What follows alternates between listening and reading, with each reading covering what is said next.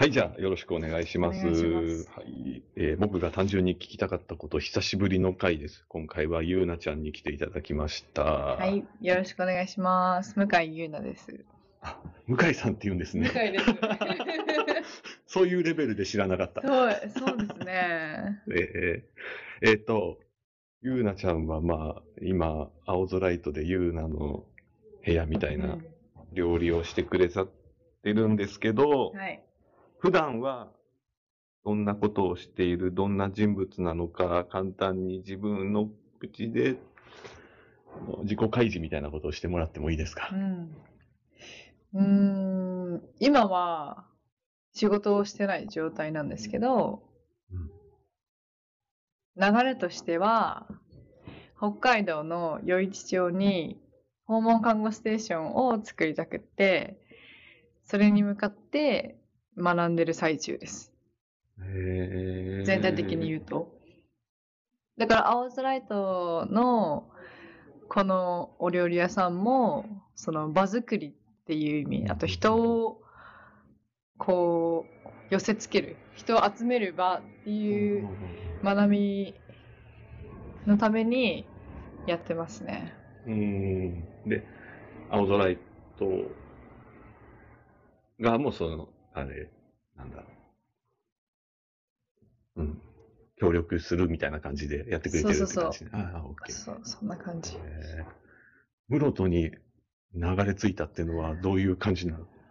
えっと、訪問看護ステーションのモデルになる方がいらっしゃって、で、たまたま Google マップで山の中にある訪問看護ステーションを見つけて、で、一回、あの、見学に来て、で、すごいいいご夫婦だったので、あの、ちょっと働かせてくださいって言って、室戸に引っ越してきたのが2022年の10月18日。え、じゃあ見に、見学しに行って、その場で働かせてくださいってなった？うん。もうその時仕事をしてなかった。えで、大阪にいて、で、次どこに行こうかなって悩んでる最中でした。からの、じゃあ、そうね、そう、働かしてくださいから家を探したって感じね。家は、その、この会社のご夫婦がアパートを持ってて。で、その精神障害者の方とかの自立のために自分の家の横に建てたやつなんですけど、そこが一室空いてたので、もうそこに入っていいよって。で、冷蔵庫とか洗濯機とか全部ついてて、うんうんベッドも何もかも。うんじゃあ、とりあえず行くにはちょうどよかった。そうそうそうそう。もうとりあえず来てって言われて、私もフットワーク軽かったし、この社長さんも、もう、とりあえず来ればなんとかなるからっていう感じだった。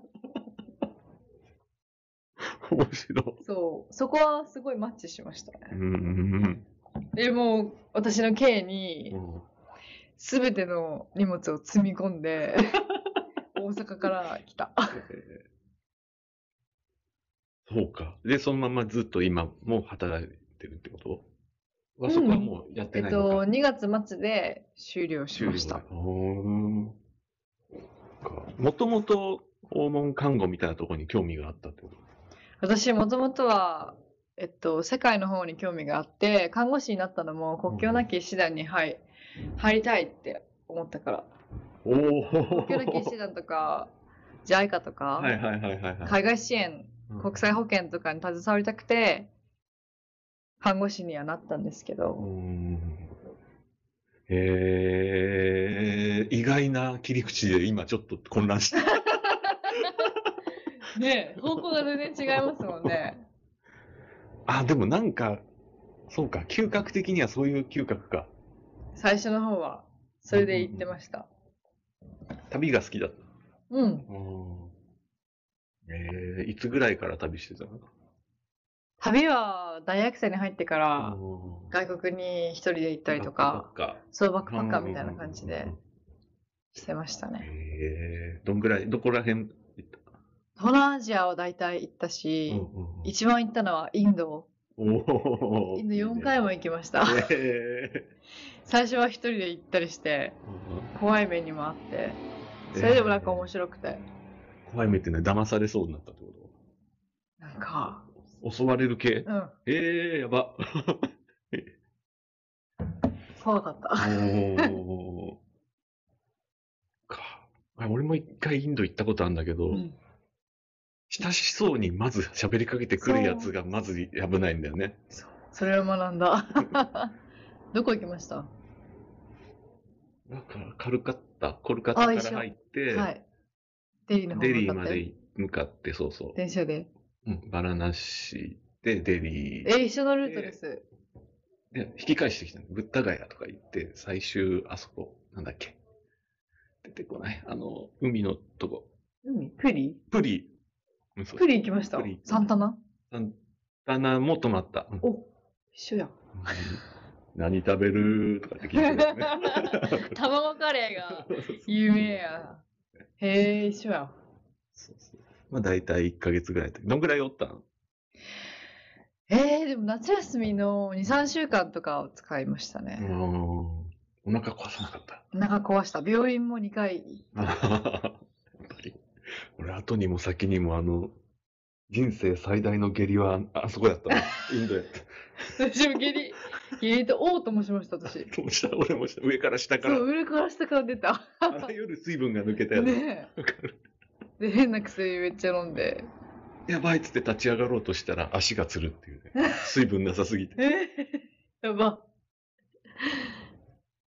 たなえー、そこ共通点でしたね、インドう。んしかもそのルート、プリンも行ったし。う ゴールデンなんとかって言うんだよね、あの辺ね。ルート、あールートのことね。うんーん。へえ、すげえ。アジア。あとは？あとは、タイとか行きましたね。カナダにはちょっと住んでました。へえ。1年近く。ワーキングホリデー。あワーホリ、すごいね。カナダでは何をしてたの？訪問のヘルパーみたいな感じ？仕事。へえ。カナダ面白かった？楽しかった。すごいよかった。すごいよかったう。ん、すっごいよかった。で、コロナで帰ってきたんですけど、あ、そういうタイミングだっただ。うんん、もうちょっと時間があるんだったら全然おったかもしれん。へーどんなとこが楽しかったの？う。なんか仕事の仕方あはいはいはい。がフリーで、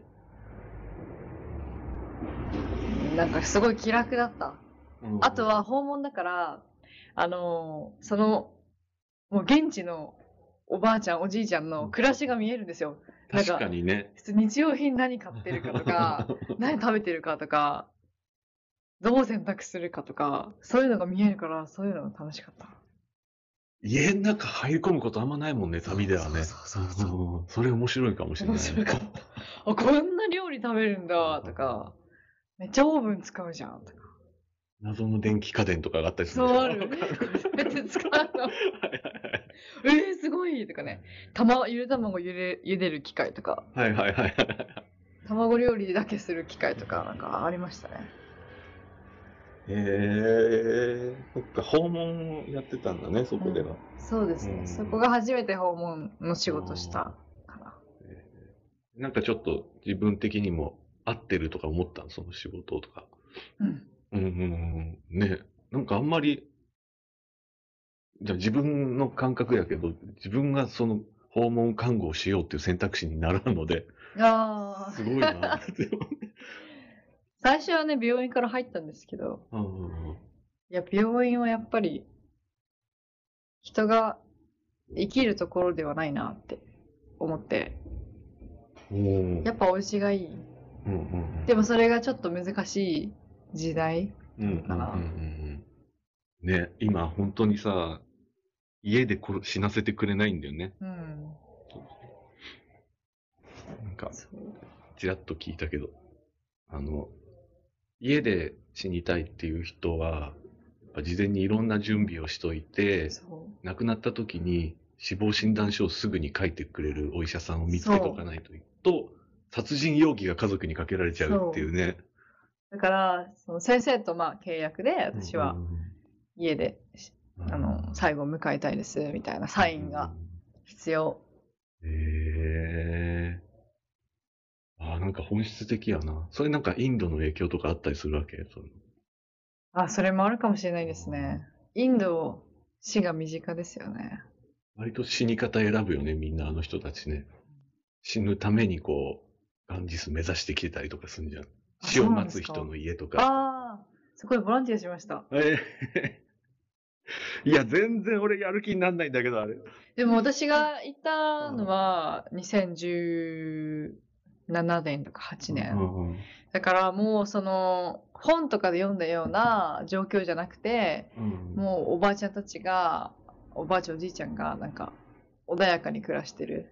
うんそんなその死が近い人とかはいなかった。ああ、なんかこう、余生を過ごしてる感じ？そうそうそう老人ホームみたいな感じになうんなってて。でも本で読んだのは本当にね、うん路上からの人連れてきて っていうのを見ましたけど。えー。あそこは？マザー・テレサのとこ？マザー・テレサの家。あそこ、あ、そこ行った？んそう。で、うん。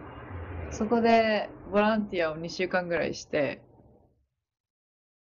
ねその時に、あの、日本人のシスターが働いてたんですけど、その人のお話し会みたいのがあって、でそこで、あの、一番大切なのは愛なんだよっていう話を聞いて、うんで、今あなたはここのインドに、まあ、旅行をしに来てる形だけど、ここ、なんか、ここから家族とかに、家族とか友達に手紙を送ったりすることで伝えられる愛もあるんですよ、みたいな。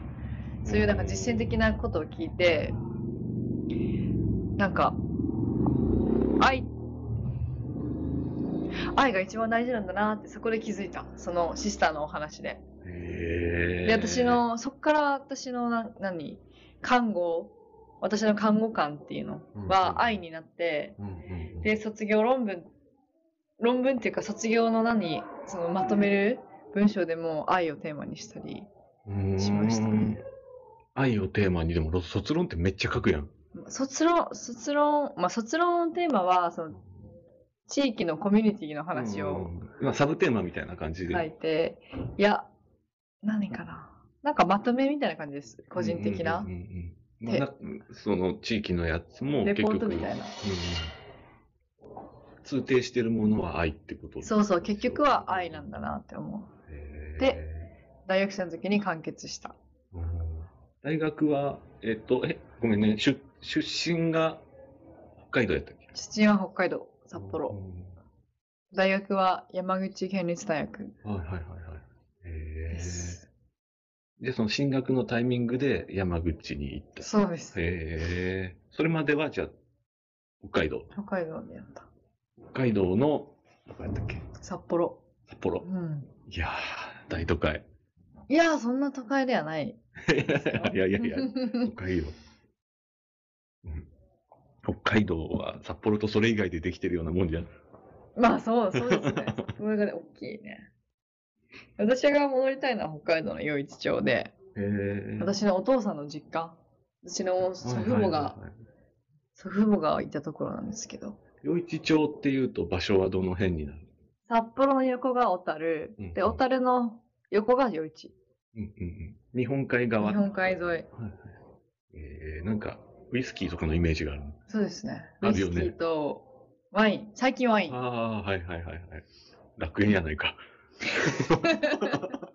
でウイスキーはあんまりなんか、そのじ住民には届かないっていうかへー、あそこで作ったウイスキーは、まあ、聞いた話は全部宮城に行ってうん、そこで宮城のウイスキー工場とのできたやつとブレンドして。出荷するって聞きました。あ、そうなんだ。うん。そっか。余市町には結構縁があったの？ずっと、その父親の実家っていう以外に。なんか里帰りずっとしてたとか？いや、お父さんとお母さんと帰省するぐらいですかあね。ーでもまあ、そういう思い出はあるわけや。そう。へで、あの、卒業、大学卒業して、カナダに行ったんですよ。で、帰ってきて、本格的に看護師で働くってなった時に、余市町のえ。、うん。まあ、小さい病院うん。で、1年半、うん、おじいちゃんと住みながら働いた。へえ。で、ちょっと肌に合ってた感があったってこと？うんうんうんうん。なんか畑が近くにあって、うん海も近いし、うんなんか俺の中では全然関係ないんだけど、ドクターコトーみたいな世界が今一瞬広がったんだけど。そノリは一緒そんな感じ。まあそんな感じ感じ。でもその子よりはまだ、まだいいですうんね。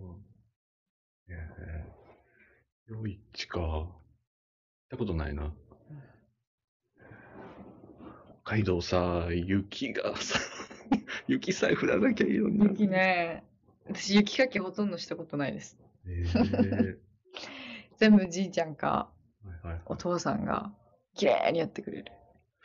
あの、一日のスケジュールの中に雪かきがある生活ってどうなんだろうってずっと思っちゃあーでも、6時、5時とかうん6時、まだ暗い時から、う。ねえ、あれしないと家潰れるもんね。そう、そうそうそあーすごいよなと思って。う。でも雪がないとやっぱ冬っていう感じがしない。雪がないと、自分誕生日11月ですけど、うんうん。なんかあの寒さと雪がちらつく感じ。で、クリスマスは雪が積もってたり、はいはい。お正月もなんかそういうのがないと、基本ホワイトクリスマスなのね。そうそうそうはいそう。なんか違うなって感じ。ああ。1月1日はやっぱ雪景色。えストーブの匂いと。北海道いいところだよね。うんここまでは北海道やったんだよ。うん、ここまで北海道を、えっと、就職もう1年半ぐらい北海道。うんうんうんうん。そっか。まあ、進学だけ出てって、でも結局は戻ってくるみたいなつもりではあった。いや、それから世界に行くつもりでしたけど、うんまあ、世の中が結構変わったもんね。うんうんうんうん。ああ、へえ。大学在学中に、えーとバックパッカーで世界を旅して、うんこの後、働いた？ワーホリ行った？ワーホリいた。ワーホリが先か。ワーホリが先。ワーホリが先。で、持ってきて、そう、看護を志し、北海道で働いた。働いた。働いた後、大阪に来て、訪問看護ステーション。はいはいはい。訪問看護ステーションで働いた。うん。まあ、立ち上げ、立ち上げたみたいな感じです。立ち上げた。立ち上げた。もう、営業に回って回って、へえ。新しく立ったのでうん、あの、お手伝いできることあったら教えてください、みたいな感じで。自転車で、あの、通天閣の横とかね、西成の中とか。大阪に行ったっていうのは何か動機があったの？大阪に行ったのは、翔太、パートナーができたからですね。ああ、本当。うん。翔太くんはどこの人やったっけ？大阪生大まれ。阪、うん大阪生まれ、大阪育ちへ。え。翔太くんとの接点もようわからんよね。どういう訪問看護やってて、どこであの人と会うんだろうみたいな。えっと、北海道で、じゃあ、北海道から大阪に旅行に来てたんです。大大阪に友達がいたからねはいはい、あの、大学の時の。それで、えっと、初めてナイトクラブに行ったんですよ。ウィーって。友達も初めて行った。それで、ナンパされた。これ公開していいやつ？うん。いいやつ大丈夫。大丈夫。オッケー。あ、いいね、でもそれ。そうう。それで、私は、あの、いや、北海道帰るから付き合わないよって言ってたけど、めっちゃ本気で来たから、本気で来てうん、あの、遊びにドライブに、なんか、菜花の里っていう、なんか、愛知の方にある、なんか、すごい有名なイルミネーションを見に行ったんですよ。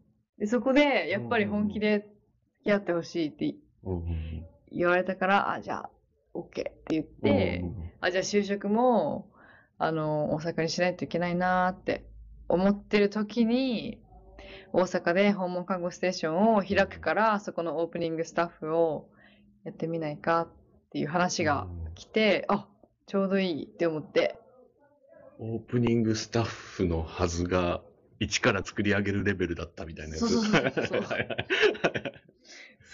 はいはいそんな感じで、そんなのがどれぐらい続いたの？え、半年ですよ、半それ。年うん。半年だけ。半年したら、じゃあこの、室戸の山の奥なんでね、そのうん。訪問看護のちょっと有名な方。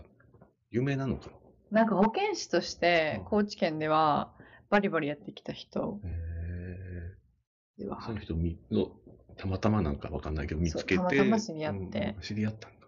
まあ、見つけてですね見つけて電話して、うん。飛び込んだ そうそうそうそう見学させてくださいって言ってきて、そうか。高知県に来るってことには別にその時は全然抵抗はなかった？なかった全然、へえ。でも、訪問介護っていうさ、なんて言うんだろう。自分のホームに人を迎え入れるとかじゃないっていう生き方？うん、みたいなのをさ、目指すのはやっぱちょっと旅が入ってるよね、多分ね。ああ入ってるかもしれないそうだよね、うん違う環境に常に飛び込んでいくっていう状況になるやん。確かに確かにに。そんな、バイブスなんかなって思ってた。バイブス。バイブスって言ったそう、なんか、た旅だったんよね。訪問介護。でもそっから、ユーナの部屋になるっていうのはさ、あの、ベクトルで言うと逆になるわけやん。呼ぶ。うん、そうそう、ホームに人を集めるという、うん新しいチャレンジになるんだね、それは。確かに。いやそれは気づかなかった自分では。確かに仕事は訪問してるけけど、ユーナの部屋っていう場作りは人を呼ぶところうんやね。うんうんうんなるほど。なんかちょっと、あれなんじゃないそうなのかなって思ったけど違う。なんかあれやんね。無意識な部分があったんだ無意識でしたね。意識してなかった。すごいなぁまあ、外へ外へと向かってった。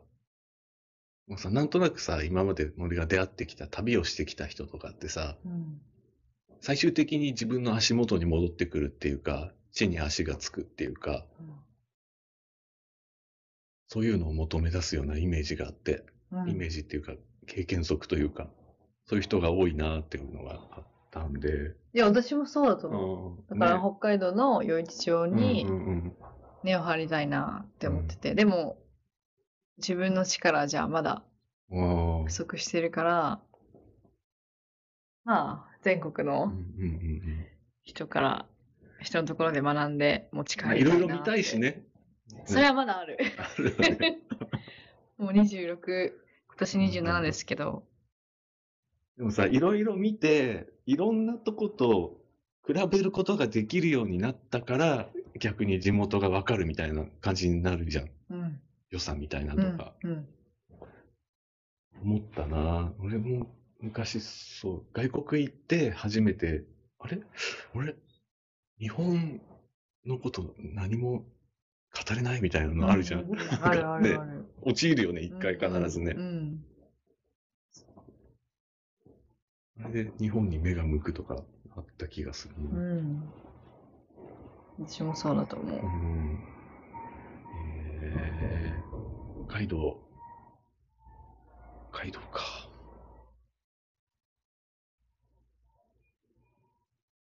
ごいね。でもなんかそこがさ、あの、固い決意で絶対に北海道に帰ってやるんだみたいな感じでもないっていう感じは面白いね。うん。まあ、それもいいかなみたいな感じで。うんうん。なんかそうですね。でも今のところ芯をちゃんと持とうと思って、うんうんまあ目標は北海道余市町に訪問看護ステーションをうんうん作る。ごめんね、訪問看護ステーションっていうのは、ちょっと説明してもらっていい？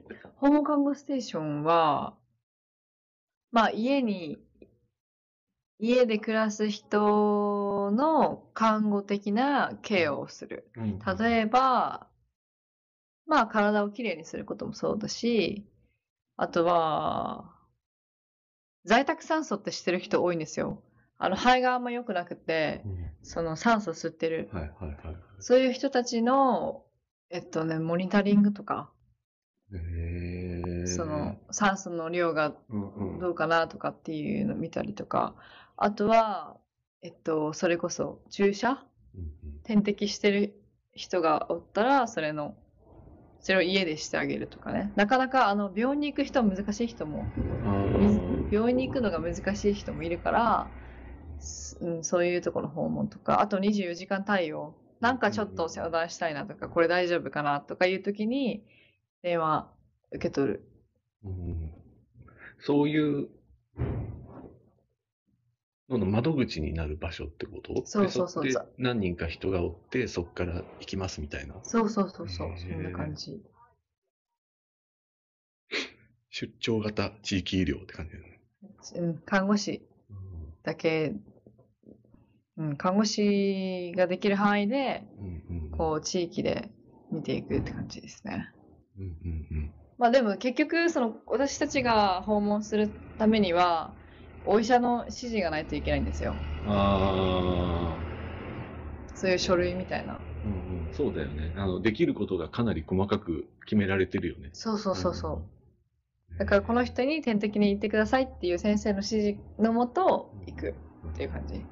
い訪問看護ステーションにはじゃあお医者さんがつくってこと？や、つくこ、つ、つくわけではない。へえ、どっかのお医者さんと提携する？まあ提携みたいな感じですね。別にへどこでもいいですけどねうんうんうん。とりあえず指示をうんうん出してくれればそれに沿っていく。で、私たちが行って、訪問、あの、いろいろケアをして、それを報告する。月1でうんうんうん。今こんな状態ですとか。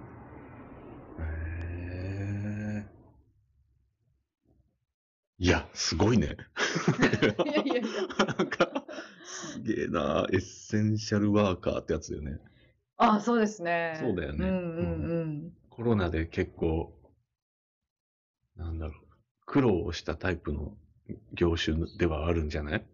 そんなことないのかどうでしょう私、コロナの時は病院に働いてた。な。ああ、そうか。うん。あ、でもコロナ訪問もしたことありますよ。ほあの、大阪で。コロナ患者に訪問するってこと？コロナ患者に訪問。へえ。あの、病院がもう空いてなくて、はいはいはい。家にいるしかないけれど、基礎疾患があるから、1日1回か2回ぐらい、ちょっと様子見てくれませんかっていう依頼があって、へえ。えー、どんなことをする？中は入れないんでしょ？でも。入ります入れるんだ。入りましたね、その人は。うんあの、全部着て。うんうん、あ、そうか。対策をした上で。そうそうそうそう、はいはいはいあの、防護服とか、うん全部、本当に。うんうん、して入って、でもその人はあのあ無症状だったから、うんそこまでではなかったですけど。でもそんな人が、あの時期はめっちゃいたってことよね。いたんだと思う。ねえ。うんすごいな。うん。恐ろしい。大変でしたね、きっとね、みんな。うん私あんまコロナで大変とかは実感してない。あ、本当？よかったね。うん、よかった。本当によかった。へえ。そうか。は じゃあさ、話を一回、ぎゅーっと昔に戻してみて、うん。えっ、と、札幌で生まれて、うん。札幌で育ちましたうんでしょ？うん。なんか、旅に出たかったみたいなっていうのは、もともとあったの？あった。おー。中学生の時かな。へえ、なんかきっかけとかあったの？あの、トワイライトっていう映画知ってます？知りません。え洋画があって、それに惹かれて、で、あ、アメリカで働きたいって、へそこえで思って、アメリカで働く映画なの？うん、違う。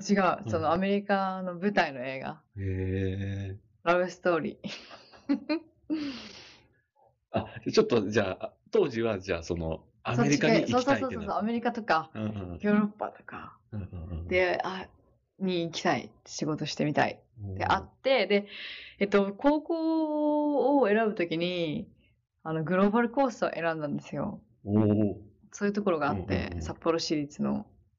で、そこがもう、普通の授業の他に、人権うんと、か、あ、ちょっと待って、英語の勉強を結構強くやってるコースだったんですけど、うんそれ以外にも、えっと、人権の授業とか、国際協力の授業とか、そういうのがあ、倫理、国際倫理とかの授業が、あと普通のコースよりも追加であって、で、そこで、あの、そういう先生たちからお話を聞いてたら、そのアジアの旅の話とかうんうんうんを聞いて、えーじゃあ、ちょっとアジアに矢印が向き始めた。そうそうそうそう。それと、それ国際協力とか、うんうんうんあの国境なき医師団とか、うんそういうふうに目が向いてった。へえじゃあ、その高校が割と方向づけになりました、ね。関係してきたって感じのね。へえいや、先生聞いたら泣くよ、それ。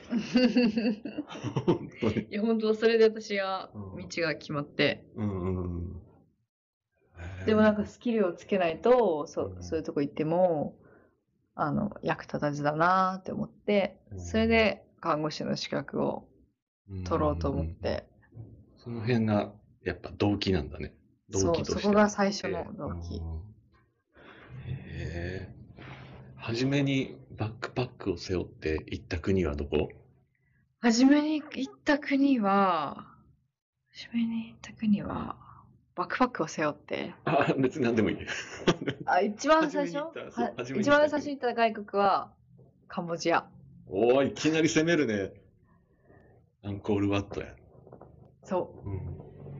それは、あの、高校のスタディツアーで、へえ。高校がじゃあそういうの、旅、旅行、勉強旅行みたいなのを用意してそうそうそうそう個人訪問とか、そういう感じ。。ちょっとやっぱ国際協力みたいなところに特化した感じなのね。そう、そうです、そうです。へえ。面白かった？面白かった面。白かった。そっからもう、あ、海外行きたい行きたいってなって、で、お父さんも海外が好きだったから、お父さんと二人で タイ行ったりとかうん、へえ。しましたね。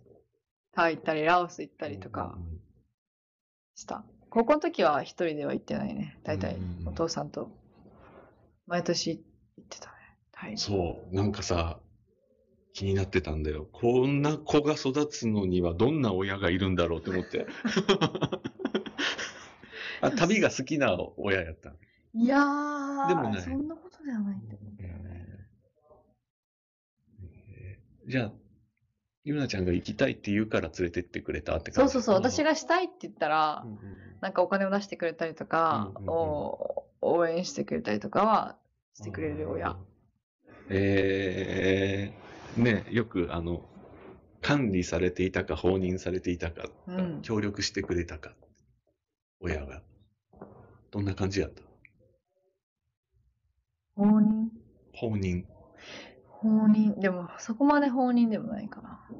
まあ、やりたいことをやっていいよっていう感じ。うん何かやりたいって時にそれを止めようとはしなかったってことでしょ？しないですね、ほとんど。ああ、いい親だね。うん本当に？まあ、怖い、怖かったと思うけど、怖かった？親は多分、ああ、親として？うん、だから、うん北海道から出すとか、うんうんうん一人で海外行ってくるとかう、ん自分が親だったらちょっと怖いかなって思うけど、別に止めはされなかったし、うん。ね、親としても結構勇気のいる作業だもんね、そういうのね。やっぱりうん自分の、なんかあった時にすぐ行けない場所とかじゃん、うん言ったら。うん。山口県とか言われても。うん。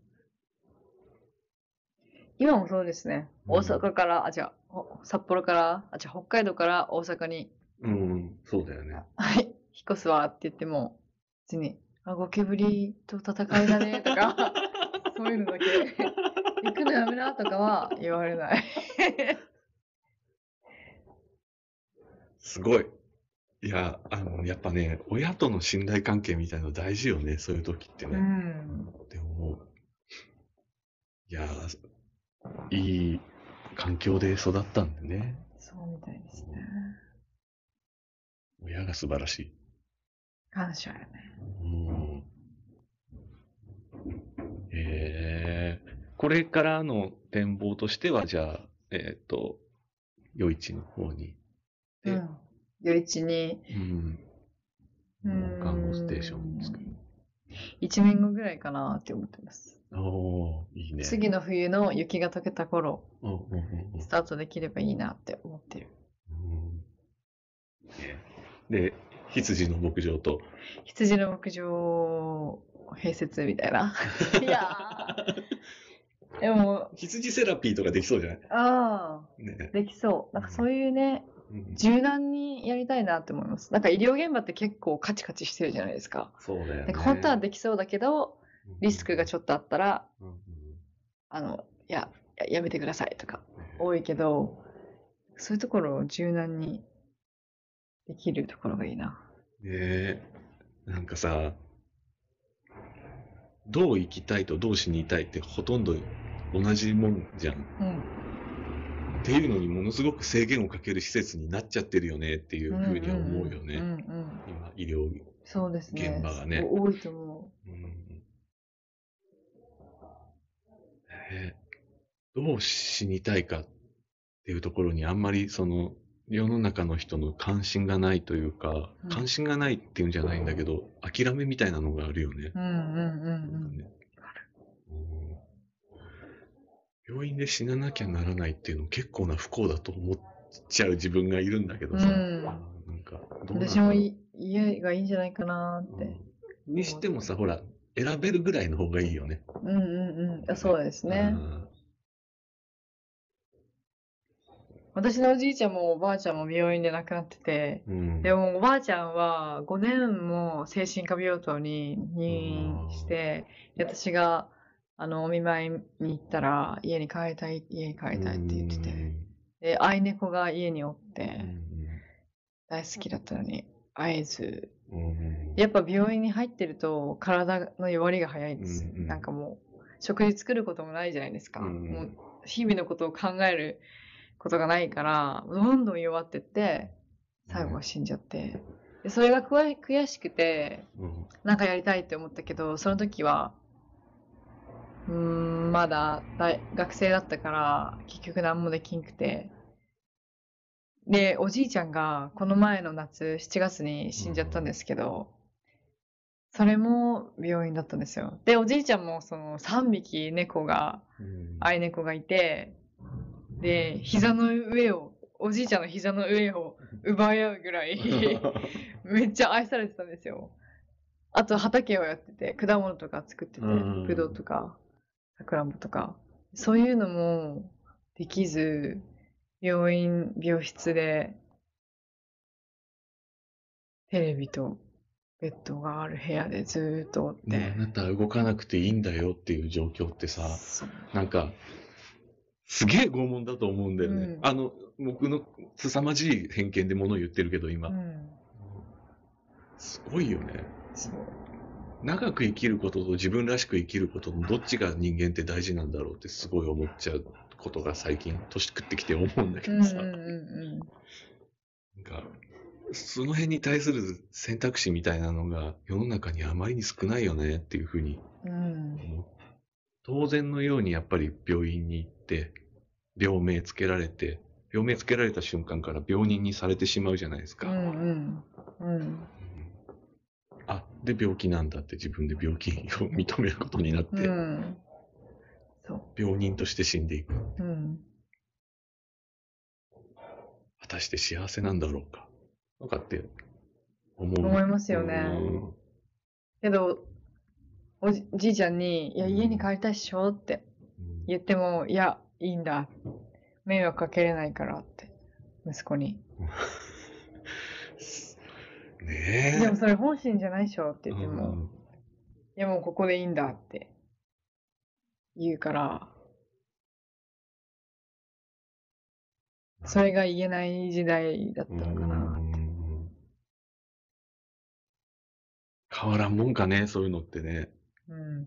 変える、えで、結局は私そこを変えることをやっていきたいんですけど、うん。ただ訪問看護をするだけだったらそこは解決できないと思ってて、そうだね。やっぱりいろんな人と少しずつ関わってって、で、こういうことを伝えていったりとかしたいなと思ってます。そのためには、その人が集まるところを作ったりとかその、私は訪問に行くけど、訪問に行くってことは何かしらなんか、まあ病気を持ってたりするわけじゃないですか。うん。で、それ、んそういうのになる前から関わりたいなと思って、場作りをしてうんうんうんしたい。うんあのさ、随分と、普段の人間のさ、生きてる世界の中からさ、死が遠ざかってるじゃん。みんな、なんか人が死ぬところっていうのをさ、見る機会っていうのがものすごく少ないよねって思って。あの、地域でみんなが生きてた頃って、誰かの死みたいなのが割と近くにあったはずなんですよ。うんうんうんうん。そう。あと生まれるのも。そうそうそうそう。なんか、それを全部病院が取り上げてしまったことの弊害って結構あるよなと思って。うん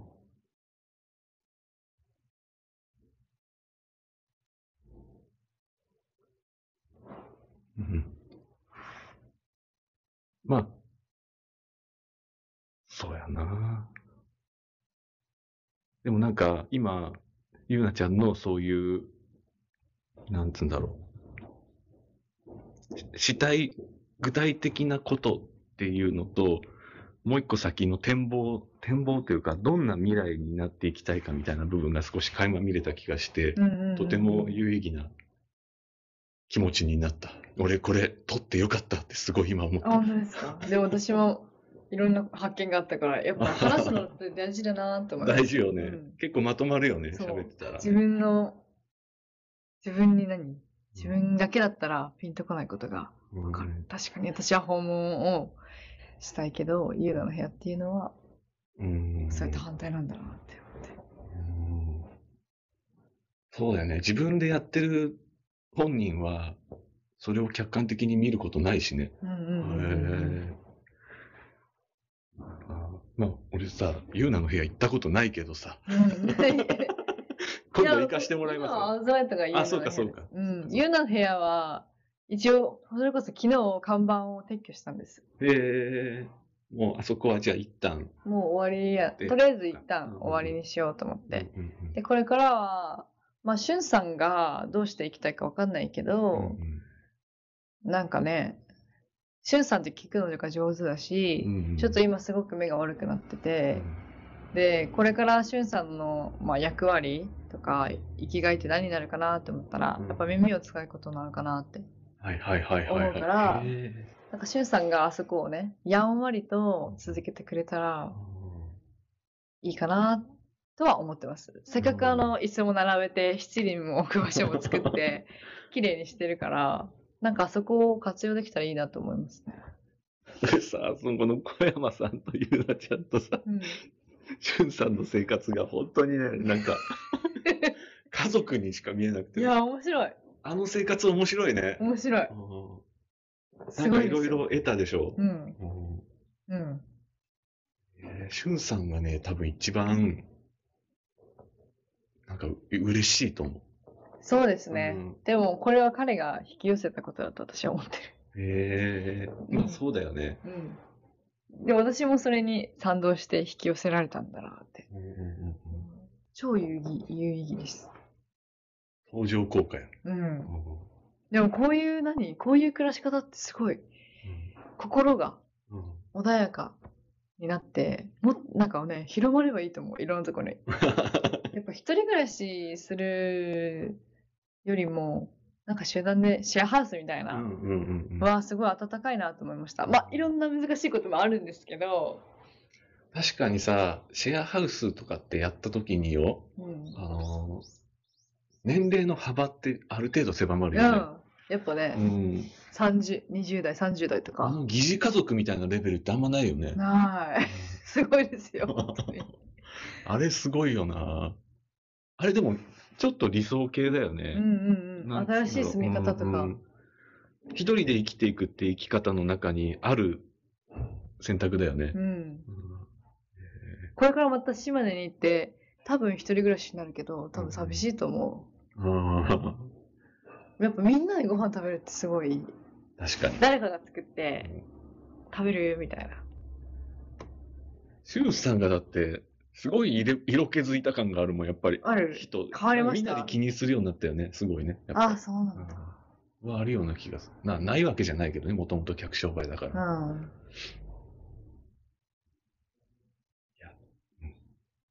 まんざらでもないと思う。あの人。結局さ、そういう交流があるかないかだよね。うんほとんどね。うん。だから人との関わりは大事にしたいなって思うし、うんそういうのをプロデュースできる人になりたい。まあ、場作りもそうですけどね。まあ、青空イトがきっかけになって、私はしゅんしゅんさんと一緒に住むことになったから、いいハブになったよね、ここは。ああ、すごい、すごい。すごいよ。ハブになるっていうのが、あの、この店のテーマみたあいなりましたね、ところがあるそのからね。、なんだっけうう、ビジョン、ミッションかビジョンにありましたね。もう忘れたけどさ。結構いろいろありましたね。あった。へえ、面白いな。いいですね。いや、誠に良かった、いい時間やったと思う。ぼちぼちじゃあ最後に終わりにしようかと思うんですが、はい。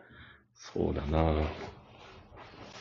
なんか、ムロットの感想とか言ってもらおうかな。ムロとの感想？いろいろ見てきて、ムロトってこうかなとか、もしくは働いてて、まあ、こんなイベントやったりとかして、今どう思ってるか。この街に対してとかね。うーん。うん、仕事だったら、うん。ムロとか、わからん。そう、あの、でもさ、いろんなとこ、ムロトでさ、訪問介護やってた時もさ、各地に行ってたんでしょ？ムロト中。あ、崎浜とか、うんうんうん。うん、野根まで行ってました。野 根から羽まで行ってた。うん。なんかいろいろ見えたろうなって思った。まあ、地域によって、こんな狭いのに、前も言ったかもしれないけど、地域によって結構あるんだなと思いました。いろんな、何、特徴。うんなるなんほど。だろうな、メロと。じゃあ、端的に言って、いいとこだったか、そうでもなかったか。いいとこだった。いいとこだった。うん。あ、よかった、即答してくれた。うん。仕事だったら、仕事で言えば、やっぱいろんな人の家に行って、みんな優しくてね、看板町教えてくれたりとうか、んうん。魚が取れる場所を教えてくれたりとか、そういう人情を感じられることができてよかったなって思いますね。仕事以外では、まあ、青空イトをはじめとして、いろんな面白い人に出会って、なんかもっと室戸にいて、やりたいこともあるんですけど、ちょっと名残惜しい感じはありますね。ああ、素晴らしい。まあでもその場はね、もう北海道で作れるっていうことだもんね、これから。っうんうんてうん。いう、なんか、あある種、ぐっと解像度が上がったのかなっていうよううな気もんうん。あ、これだってうん思ったのはある。でも逆に、その私は余市に帰って、これだけの素敵な人たちとまたつながって、なんかできるのかなっていう不安はある。これ以上のものを、何ですか、これ以上の仲間探しをして、へ同じー同じビジョンっていうか、そういうのを持って、やっていけるのかなと思う思うところ。全然余裕でしょいや、おるかなとか、うんそういう人がおるかなって。なんか深くは知らないから、実際、余一も。あっていう不安が出てきてはいる。で、もし馴染めなかったら、仲間が探せなくて、一人でなんかやることになったらどうしようとか、はあ。思い始めた。ここがすごい良かったから。よっしゃー、今日撮ってよかったパート2だ、これ。絶対に、ゆうなちゃんは10年ぐらい経った後にこのラジオの放送を聞いてう、んこんなこと言ってるって思う。うわっかーって思う。もうそれだけで俺撮れ撮った価値がある。そっか。うんなるかな。いやー、よかったよ。ちょうど、まあまあいい時間になってきたんで、これで一旦終わりにしようと思いますが、はい。えっ、と、今度は、夜市で撮らせてください。お待ってます。はい。楽しみにしております。はい。今日はもう長いことありがとうございました。じゃあ、さよなら、未来の私。イエーイ。